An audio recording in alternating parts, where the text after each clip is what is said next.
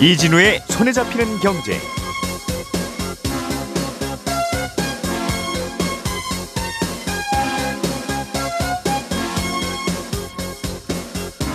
안녕하십니까 이진우입니다. 우리나라 국회가 이른바 구글 갑질 방지법이라고 불리는 인앱 결제 방지법을 세계 최초로 통과시켰습니다. 어, 구체적으로 어떤 내용을 담고 있는 법안인지 그리고 어떤 파급 효과가 있을지 오늘은 이 내용부터 살펴보겠고요. 미국계 자본이 소유한 반도체 제조회사 매그나칩을 중국계 사모펀드가 인수하려고 했는데 미국 정부의 반대로 결국 무산됐습니다. 어, 중국 사모펀드로 주인이 바뀌면 국가 안보에 위협이 된다는 게 미국 정부의 반대 이유인데 예전과는 다르게 지금은 각국 정부가 반도체 생산 기업을 마치 방위 산업체처럼 국가의 필수 자산으로 간주하는 움직임을 보이고 있어요. 우리나라 반도체 회사들에 미치는 영향도 적지 않을 것 같아서 오늘은 이 내용도 좀 자세하게 들여다보겠습니다. 환경 개선 부담금이라는 게 뭔지 궁금하다는 청취자분의 질문 오늘 어, 여기에 대한 답도 잠시 후에 전해드리겠습니다. 9월의 첫날 손에 잡히는 경제 광고 잠깐 듣고 바로 시작하겠습니다. 오늘의 뉴스를 프로파일링 합니다. 평일 저녁 6시 5분 표창원의 뉴스 하이킥.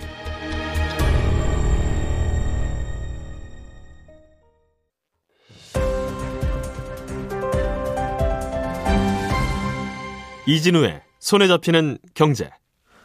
네, 9월이 시작됐습니다. 저는 개인적으로 9월이 되면 아 이제 한 해가 다 갔구나라는 느낌이 가장 강하게 드는데 손에 잡히는 경제 박세훈 작가, 행복자산관리연구소 김현우 소장, 에셋플러스 김지영 경제뉴스 큐레이터 오늘 뉴스 함께 해주실 세 분도 그렇게 생각하십니까?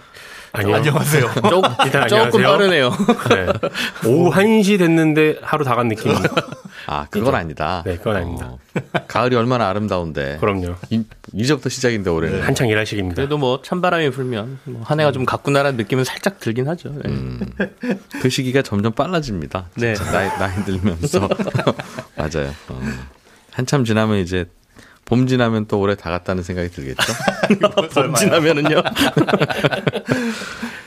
김현우 소장님. 네. 구글 갑질 방지법이 국회를 통과했습니다. 네. 어, 이게 무슨 내용의 법이에요? 일단은 전 세계적으로 처음으로 통과했기 때문에 해외에서도 관심이 많은데요. 예. 일단 법으로 뭘 어떻게 규제하겠다라는 건지 앞서서 구글이 도대체 무슨 갑질을 했길래 그걸 법으로 막냐 이걸 설명을 좀 해드리면 예. 우리가 스마트폰에 앱을 설치하려면 대부분 이제 구글 플레이 스토어라는 곳을 들어가서 설치를 합니다. 그런데 예. 그때 그 앱이 유료라면 당연히 결제를 하면서 그 구글 플레이 스토어에 돈을 내겠죠. 앱 하나 까는데 1달러면 그 1달러를 네, 구글에다가 지불을 예, 하겠죠. 그런데 예. 그렇게 앱을 설치하고 앱을 사용하는 과정에서 그 앱 안에서 컨텐츠를 돈 주고 사야 되는 경우가 있어요. 예. 예. 를 들어서 게임 앱을 설치했는데 아이템을 500원짜리를 사야 된다거나 음흠. 음악 앱을 설치했는데 한 달에 구독을 하려면 뭐 5천 원을 내야 된다거나 음. 뭐 아니면은 포털에서 웹툰 볼 때 유료 웹툰도 있고요. 이렇게 앱 안에서 일어나는 결제를 할 때 각 앱들이 정한 방법들이 있는데 아, 앞으로는 무조건 인앱 결제라는 구글의 결제 시스템을 써야 되고 예. 이때 수수료를 뭐 적게는 15%에서 많게는 30%를 내라 하는 정책을 구글이 발표를 했습니다.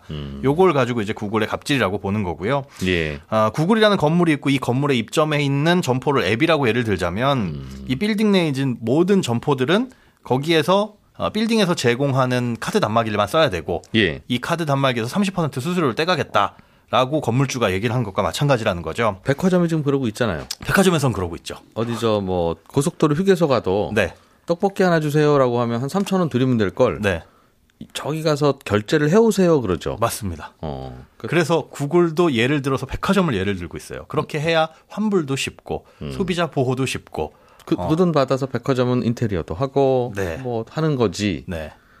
그런 얘기죠? 그렇습니다만 음. 이그 백화점 점포들은 아 여기가 싫어 그러면 다른 곳에 가서 장사를 할 수도 있는데 예. 사실 앱이라는 것들은 생태계상 아. 구글이 거의 독점적으로 어, 가지고 있고 여기가 아니면 어디 가서 그래서 예 그런 백화점 수수료 너무 비싸면 나는 백화점에서 입점 안 하고 네. 어디 다른데 점포 얻어서 경쟁력 갖춰서 할 거야. 싸게 팔게 된다 하면 되니까. 네, 그렇습니다. 음, 그런데 여기 이제 30%까지 부과가 되면 결국은 이게 또 소비자에게 전가가 될 것이다. 앱은 어디 다른 데 가서 장사할 방법이 없잖냐. 사실 있기는 있습니다. 있기는 있는데 잘 안 알려져서 그렇고요. 근데 예. 어쨌든 구글의 이런 정책이 우리나라뿐만이 아니라 음. 전 세계적으로 해당이 되는 거기 때문에 논란이 됐었는데 이걸 예. 방지하는 법안이 세계 최초로 우리나라에서 통과가 됐고 음. 어, 미국에서도 오픈 마켓 에, 오픈 앱 마켓 법안이라는 게 지난 12일에 발의가 됐어요. 예. 그래서 그런 쪽에서 좀 의미가 있었다라고 볼 수가 있겠습니다. 음. 구글은 지금 돈을 벌려면 앱 제작자가 돈을 벌려면 네. 소비자로부터 뭐 카드 번호를 받든 해야 되는데 그렇죠. 그걸 반드시 구글에 등록한 그 앱 안에서 결제하게 돼- 하게 하자. 예, 그렇게 그거고. 하려고 했었던 거고요. 음, 그렇게 강제하지는 말아라라는 게 이 법이다. 네, 이 법의 핵심은 세 가지입니다. 일단 조금 전에 말씀하신 것처럼 그렇게 한 가지 방법으로 특정한 결제 방식을 어, 컨텐츠 제공업체한테 강제하지 말아라라는 거고요. 예. 또두 가지가 있는데 앱을 만들어서 그 앱 마켓에 올려놓기 위해서는 앱 마켓 사업자들, 그러니까 구글이라면은 이제 구글 앱스토어라면은 그 구글이 되겠죠. 네. 아, 거기에서 심사를 거칠 수도 있는데 그럴 때 뭐 심사를 에, 부당하게 지연시키거나 음. 아니면 한번 올려놓은 앱을 뭐 임의로 삭제를 한다거나 이런 행위를 사실은 할 수가 있었어요. 해도 막을 수 있는 뭔가 장치가 없었는데 예. 법에서는 그런 것들 부당하게 심의를 지연한다거나 부당하게 앱을 삭제한다거나 그것도 못하게 예, 금지하게끔 만들었습니다. 말아. 이거는 적용하는 데는 좀 모호함이 있겠군요. 부당하게 계속 어, 지연시킨 건지 아니면 예. 아유 우리도 일 많아서 그래요 그런 그런 건지. 맞습니다. 음. 지금도 백화점도 백화점의 방침을 따르, 따르지 않으면 아니 나가세요 그럼 다른 데 가서 장사하세요 하는 건데 네. 구글 애플도 그런다는 거죠. 그게 지금. 이제 부당한지 안 한지는 따로 음. 분쟁의 여지가 있죠. 그렇군요. 어떻게 됩니까? 그럼 이제는 구글은 중요한 수익 사업이었을 텐데 이게 그렇죠. 못하게 되는 거예요. 한국에서는 못하게 되는 겁니까? 일단 한국에서는 못하게 되는 겁니다. 예. 아, 그래서 이제 겨, 우려를 하는 부분은 이게 우회적으로 수수료를 더 받을 수 있다. 이런 부분을 우려를 하는데 조금 전에 말씀하신 것처럼 구글 그 플레이 스토어만 통해 가지고 앱을 설치할 수 있는 건 아니에요. 예. 스마트폰에서 앱 설치하는 게 보통 예, 구글의 플레이 스토어 그리고 애플은 앱 스토어 이렇게 두 가지를 쓰시는데 네. 이외에도 뭐 삼성전자 같은 경우에는 그 기기 제공업체에서 제공하는 갤럭시 스토어라는 게 있고요. 거의 안 쓰지만요. 네. 그리고 이통사와 네이버가 연합해서 만든 원스토어라는 게 있어요. 음. 아, 그런데 작년 매출액을 기준으로 보니까 구글 플레이 스토어의 점유율이 전체의 한 67% 정도, 음. 그리고 원스토어는 한 12% 정도를 점유를 하고 있습니다. 예. 음. 그러니까 여기를 이용하는 이용자도 꽤 많다는 거죠. 그러니까 원스토어가 왜 이렇게 점유율을 조금씩 늘려가고 있느냐 봤더니 2018년 7월부터 어, 다른 곳에서 30% 받던 앱마켓 수수료를 20%로 낮췄어요. 아 여기도 똑같이 그 방식대로 받기는 받는데 네. 그런데 20%로 낮춰놨고 그 다음에 예. 구글의 인앱 결제 이번에 정책을 발표하니까 요걸 틈타서 우리는 올해 연말까지 월 거래액 500만 원 이하의 이 소규모 사업자에 대해서는 수수료를 반 깎아주겠다. 예. 이런 정책을 공격적으로 펼치면서 마케팅을 하고 있어서 주요 이제 국산 게임들이 이 원스토어에 먼저 출시를 한다거나 예. 이건 이제 게임을 하시는 분들이 조금이라도 먼저 에, 이 게임을 해보기 위해서 이 원스토어를 이용하는 경우도 있겠죠. 그리고 일부 성인 컨텐츠나 뭐 이런 경우에는 원스토어에서만 출시되는 것들이 있습니다. 아, 그래서 이제 조금씩 이 점유율을 넓혀가고 있는데 사실은 아직까지 구글의 뭐 실질적인 독과점 구조에 완벽하게 대응할 수는 없지만 이렇게 제2의 일단 마켓이 존재를 하고 있고 음. 또 성장세도 눈에 띄게 두드러지고 있는 이상에는 예. 구글이 당장에 뭐 상식을 벗어나는 수준으로 어, 행동을 할지는 할 거는 어렵다 하기는 어렵다라고 볼 수가 있겠습니다. 애플도 똑같은 상황인데요 지금. 네, 맞습니다. 뭔가를 결제할 때 예를 들면 손에 잡히는 경제 앱을 하나 까세요. 하고 여기서 들으시면 재밌는 거 많이 저희가 올려놓겠습니다. 네. 라고 하면 깔려고 할 텐데 예. 미- 죄송한데 한 달에 천 원은 내세요. 라고 하면 그걸 우리가 온라인 송금으로 받을 수도 있고. 그렇죠. 어, 뭐 다양한 방법이 있겠죠. 네, 근데 그렇게 하지 말라는 맞습니다. 오로지 구글이나 애플 통로를 통해서 결제를 해야 되고 그 중에서 30%를 가져가겠다라고 예. 하니까 컨텐츠 제공업자들에서는 반발이 심한 거였죠. 거였죠. 알겠습니다. 이게 우리나라가 세계 최초예요? 예, 우리나라가 세계 최초로 금지하는 법안을 통과시켰습니다. 김치영 큐레이터가 네. 준비해온 소식 좀 보겠습니다. 마, 매그나칩? 네. 매그나칩 반도체라고 하는 회사인데 이 회사가 옛날에 하이닉스의 무슨 맞습니다. 사업부였다가 네네. 하이닉스가 어려울 때 이제 분사시킨 건데 네. 그거를 어찌어찌해서 미국계 사모펀드가 인수를 해서 갖고 있다가 이번에 팔려고 했던 모양이에요. 네. 이 매그나치 반도체 역사를 말씀드리려면 아마 시간이 좀 부족할 것 같긴 한데 예. 말씀하신 대로 하이닉스가 어려울 때 팔려나간 회사고요. 음. 미국의 사모펀드가 인수한 이후에도 주인이 뭐 2008년도에 한번 부도날 뻔해가지고 다시 또 한번 주인이 바뀌는 뭐 이런 상황이었는데 최근에는 굉장히 경쟁력을 좀 인정받으면서 값어치가 좀 높아진 상황입니다. 그래서 매각에 나섰고 이걸 중국의 어, 펀드 와이즈로드 캐피털이라는 중국계 펀드가 인수하기로 계약을 맺었거든요. 예. 근데 이거를 승인해 주냐 마느냐를 가지고 우리나라 정부도 있고 미국도 있고 그리고 중국 정부까지 예. 모두 관여한 상태고 중국은 승인을 허가를 했고요. 자기네들이 사오는 거니까. 우리나라도 지금 심사하겠다고 하고 있고 예. 미국에서는 지금 안 해줄 것으로 지금 얘기가 나오고 있습니다. 미국 기업이니까 이제 숟가락 하나 얻는 거고.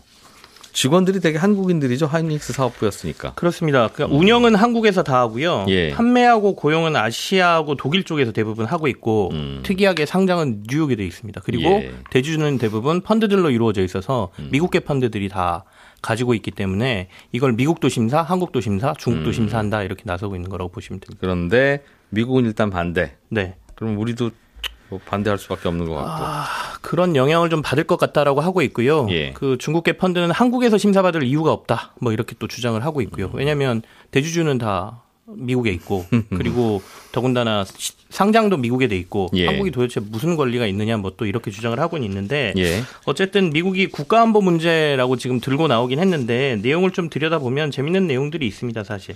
그러니까 이 와이즈로드 캐피털이라는 회사가 2017년도에도 네덜란드의 NXP라는 반도체 회사 있어요. 이게 차량용 반도체 많이 만드는 네네네. 회사죠. 근데 이제 예. 그 차량용 반도체 말고 스탠더드 반도체 사업 부분을 이 그 와이즈로드 캐피탈이 인수를 해서 음. 어 1, 2년 뒤에 중국에다 팔았어요. 중국 사업자한테 팔았어요. 예, 그 예. 외에도 8건 정도의 반도체 회사 인수를 했는데 음. 대부분 다 산 이후에 중국에다 공장을 세우거나 중국으로 다 이전을 했습니다. 쇼핑 대행 업체네. 그쵸. 그래서 미국은 어쨌든 예. 간이그 매그나칩 반도체가 OLED 관련된 디스플레이 통제하는 그 반도체 예. 그리고 최근에는 저전력 반도체 쪽에 굉장히 강세를 보이고 있거든요. 음. 특허도 많고 그래서 이 회사를 이 회사가 사면 또 다시 이 캐피탈이 사면 예. 다시 중국으로 넘어갈 것 같다라는 생각을 하고 있고요. 예. 워낙 요즘 그 기술 안보와 관련돼서 미국도 굉장히 어, 좀 강도 높은 정책을 펼치고 있기 때문에 음. 사실상 반대 의견이 나올 것이다. 마지막 판단은 이제 바이든 대통령의 판단만 남아 있거든요. 예. 팔아야 되는 입장에서는 힘들겠어요. 네. 그러면 나라에서 사주든가. 나라에서 못, 하, 못 팔게 할 거면 나라에서 사주시든가. 돈도 안 주면서 팔지 말라 그러면 네, 맞습니다. 어떻게 하는 겁니까? 자본의 논리로 보면 예. 이걸 국가에서 막는다 안 막는다가 사실 좀 말이 안 되는 상황이긴 한데 음. 국내에서도 최근에 국가 핵심 전략 기술법이라는 걸 새로 도입해서 예. 국가의 안보와 관련된 기술들은 밖으로 못 나가게 심사를 하겠다라는 법안이 지금 추진이 되고 있거든요. 근데 반도체 같은 경우에는 어 최근에 그 예전에는 이제 국제 분업화라 그래서 어느 쪽에서는 파운드리, 어느 쪽에서는 생산, 어느 쪽에서는 설계 이렇게 각국이 막 나눠서 하던 게 예. 최근에는 이런 안보 문제들이 생기면서 자국 내 분업화로 다 돌아서는 상황입니다. 그러니까 모든 걸 자국에서 다 하겠다는 거예요. 이 트렌드가 앞으로 강해질 거고 안보 문제가 더욱 강해지면 거의 그 4차 산업의 쌀은 결국엔 반도체다라고 얘기를 하고 있기 때문에 이 반도체 예. 부분은 더욱더 강해질 것이라는 전망이 많습니다. 그게 그래서 우리나라 반도체 회사 입장에서는 이게 참 골치 아픈 이슈인 게 그동안에는 반도체가 필요한 나라들은 아 그냥 한국에서 사오면 제일 좋아 거기가 제일 잘 만들어 라고 네, 생각해서 우리나라는 우리나라는 반도체 수출국 사우디는 석유 수출국 이게 정해져 있었잖아요 그런데 각자 반도체는 자급자족하기로 한다는 건 마치 식당 주인 입장에서 보면 야 이제 외식하지 말고 각자 집에서 밥 만들어 먹자 중요한 거니까 네. 농사도 짓고 네. 네. 그러면 식당은 뭐 팝니까? 그 우리나라처럼 반도체 만드는 회사들은 이게 치명적일 것 같아요. 그래서 사실 기술력이 있고 자원이나 이렇게 부족한 나라들이 사실 분업화를 통해서 우리 예. 기술력을 밖으로 하는 건데 그런 면에서는 굉장히 불리한 입장에 처할 수도 있거든요. 음. 결국에는 우리나라 삼성이나 하이닉스가 미국에 가서 미국하고 손잡고 뭔가를 하려고 하는 이유도 예. 미국이 자국 내 분업화를 강하게 추진한다라고 하면 지금의 사업 구조는 힘들다는 판단이 있어서 어쩔 수 없이 미국에 가서 반도체 라인도 깔고 음. 예. 공장 투자도 적극적으로 한다라고 봐야 될 것 같고요. 어 그리고 매그나칩 반도체는 지금 뭐 한 차례 우리나라 기업들이 인수 하려고 했던 적도 있어요. 그 2008년도에 예. 어, 부도가 나려고 했을 때 그런데 그때도 사실 자금력이 부족해서 우리가 좀 딸렸었거든요. 그래서 음. 결국에는 금융회사들이 그럴 때는 이제 그런 회사들의 어, 지분을 좀 많이 갖고 있다면 음. 그게 직접 생산하지 않아도 우리의 경쟁력이 될 수가 있으니까 그런 구조로 가야 되지 않을까 싶습니다. 그러게요. 그러니까 우리나라 반도체 회사들을 중국에서도 welcome, 미국에서도 welcome 그러니까 굉장히 뿌듯하긴 한데 네.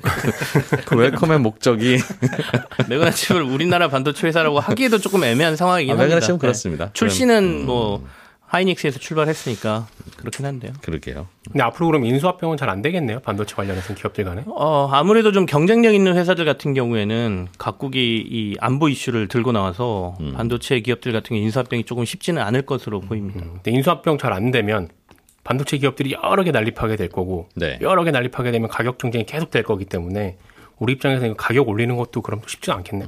요그뭐 그렇겠죠. 뭔가 서로 이제 인수합병이 되고 정리가 돼야 한 10개 되던 데가 한 3개 정도로 묶이고 그러면 네. 이제 가격 경쟁도 덜 치열하고 그래서 따뜻한 이제 그런 사업 환경이 되는데 그것도 안 되면 그렇습니다. 우리 입장에서는 둘 다 안 좋은 소식.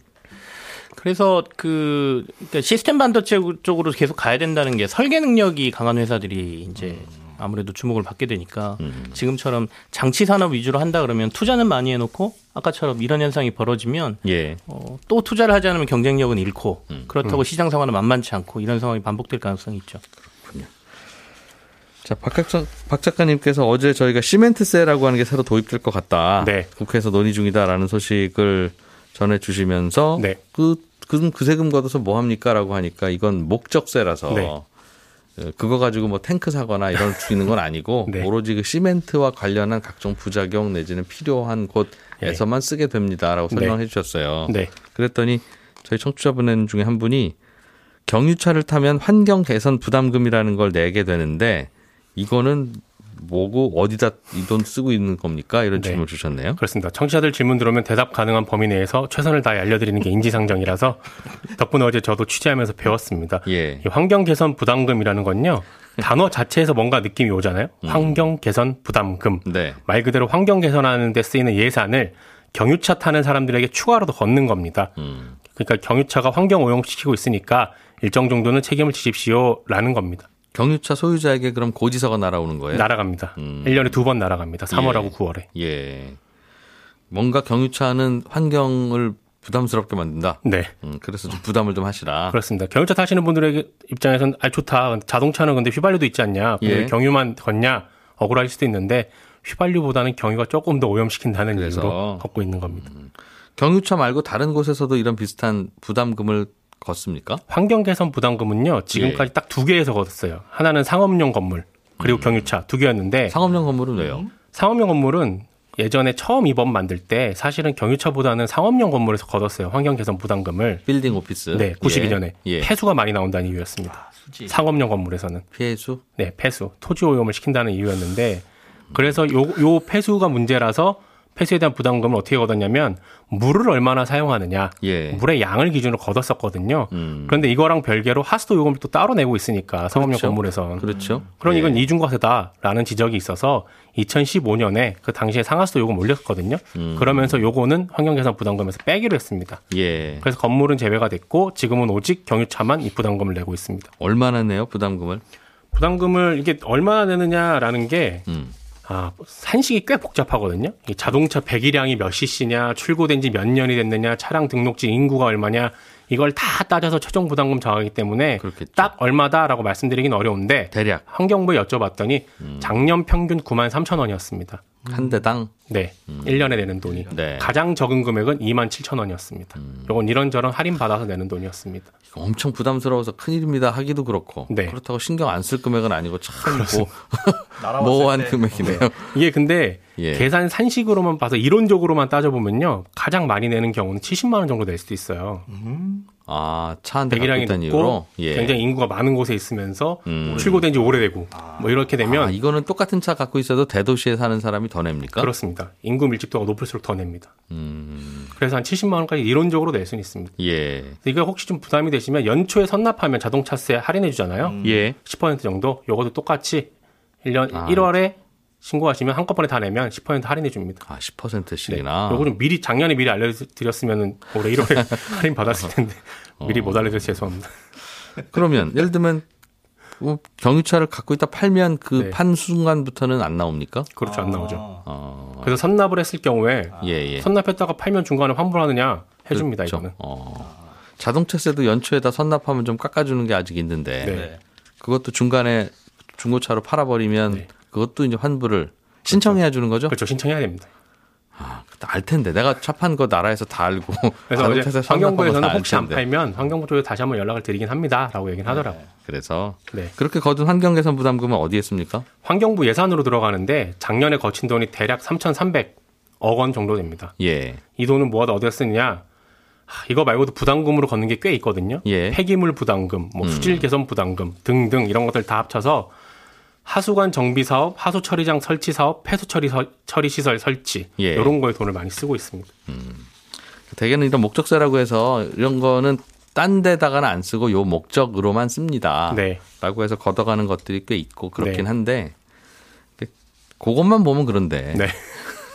그 환경부에서 요거 걷어가서 환경 예산에 쓰니 네.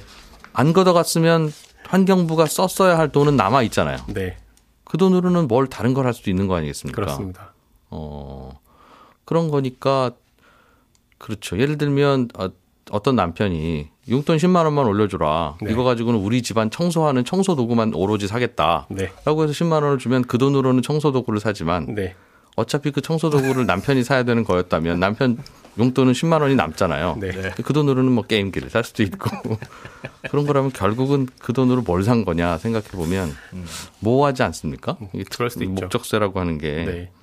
음, 그리고 그래서 아까 하나 말씀 안 드린 게 뭐냐면 예. 어나 경유차 타는데 나는 이 부담금 어. 거기서 안 날아오더라 하는 분들 분명히 있을 거예요. 네. 그 기준이 뭐냐면 유로 5라고 왜 그 기준이 있었지 않습니까? 환경 기준, 환경 기준. 네, 환경 예. 기준. 그거 통과한 차들은 안 내고 있고요.